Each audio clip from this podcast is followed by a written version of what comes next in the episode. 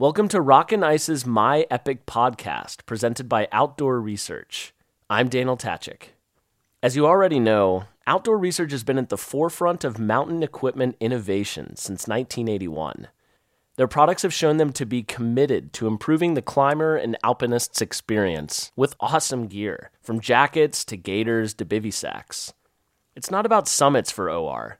It's not about finish lines or sends. It's the journey. So if you've got a journey in the near future, check them out. You will not regret it.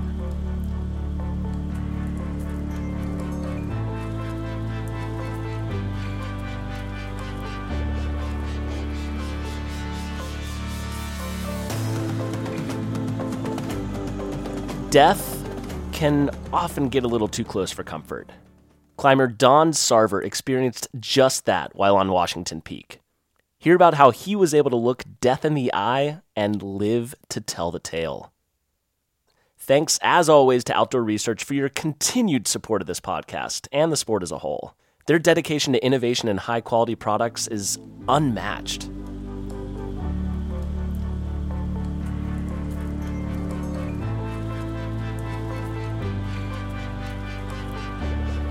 All right, here we go. The summit, Little Tahoma Peak in Washington, was in the bag. Don Sarver and his team were on the way down from camp at 7,500 feet. Ropes, harnesses, and helmets had been stowed. It was on our walk out from high camp, Sarver said, that my life would change forever. When Sarver and his team met to divvy up the gear before the descent, he offered to haul the glacier rope. Though the added rope stuffed under his pack's brain pushed the pack weight well above 50 pounds, that decision would potentially save his life. Little Tahoma, at 11,138 feet, is a sub peak of Rainier and the third tallest peak in the state of Washington. Tahoma is often glossed over as climbers vie for its more popular big brother to the west, but it's a beautiful climb in its own right. Sarver, a longtime outdoorsman, began climbing in 2016 along with his wife and son. He was on Little Tahoma as his first glacier climb, along with a team of seven other climbers. As the team was making their descent in late afternoon, the snow was loosening, turning slushy after a long day's heat. Sarver reported, quote, My rope lead and two other climbers had reached the bottom of the slope and noticed a large bergschrund, end quote, around 10 feet wide, which ran the length of the bottom of the slope. The leaders waved to the rest of the team still descending, Sarver said, directing them to traverse east along a slope towards a rock pile, from which they could safely descend to avoid the schrund. Sarver, who was in the rear of the group, was still around 75 feet from the safety of the rock pile, making his way along the steep slope when he began to feel nervous. More fear crept over me with each passing step, Sarver said because the footing was getting looser and looser. Sarver, a U.S. Army veteran, noted, I've been shot at and been in some pretty scary situations, but all that paled in comparison to how I felt at that moment. I've just never been more scared in my entire life. Sarver was about to call out to his climbing leader that he didn't feel safe when his footing gave way. His axe ripped out of the slushy snow, but he was almost able to self arrest 20 feet down the slope. Unfortunately, all the snow that he had dislodged was now coming down behind him. It continued pushing him downwards. The increasing angle of the slope caused him to pick up speed. Though he continually tried to arrest as he approached the Bergschrund, each time his axe was ripped from his hand. Within a hundred feet of the gap, Sarver said, a calm came over me. I remember thinking I was going in and there was nothing I could do to stop it. I was no longer in control of the events in my life. It wasn't a my life flashing before my eyes moment, just a calm, peaceful feeling. I gave up. I lifted my ice axe out of the snow, lifted my feet, and just came to accept the fact that I was going to die. A few seconds later, however, Sarver had a change of heart. He thought, if I'm going out, I'm going out fighting to the end. And he dug his feet and axe back into the snow.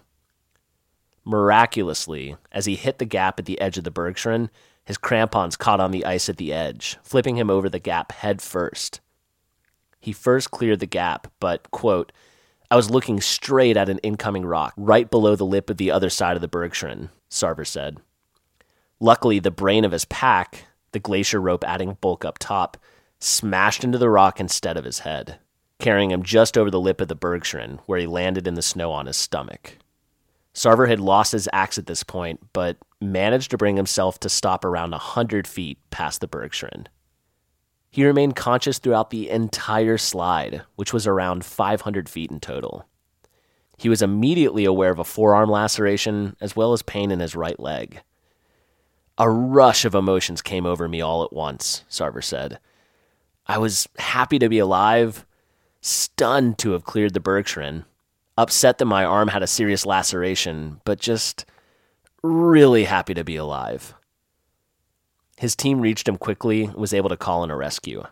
A chopper from Mount Rainier Ranger Station arrived shortly, and Sarver was airlifted out via Longline. After two days in the hospital, Sarver was released. Despite his ordeal, he was able to walk out on his own power. He suffered a deep laceration to his forearm from his axe, compression fractures in his L4 and L5 vertebrae, and a sprained ankle. Still, after five weeks, he was climbing indoors again, and after six weeks, he was hiking Sans Pack. 122 days post accident, Sarver said, I was 100% cleared medically.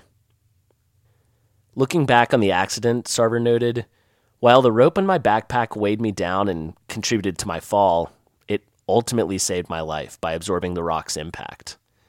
Also, had I not briefly given up and stopped resisting, I probably wouldn't have gained enough speed to clear the gap.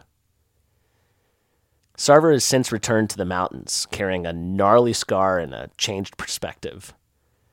I don't feel emboldened, he says. I don't feel that because I got away with it once, I can get away with it again.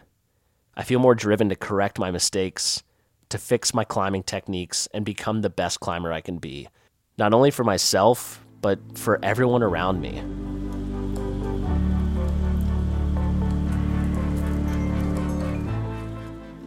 Thanks for tuning in. You just never know when that extra weight in your pack could save your life.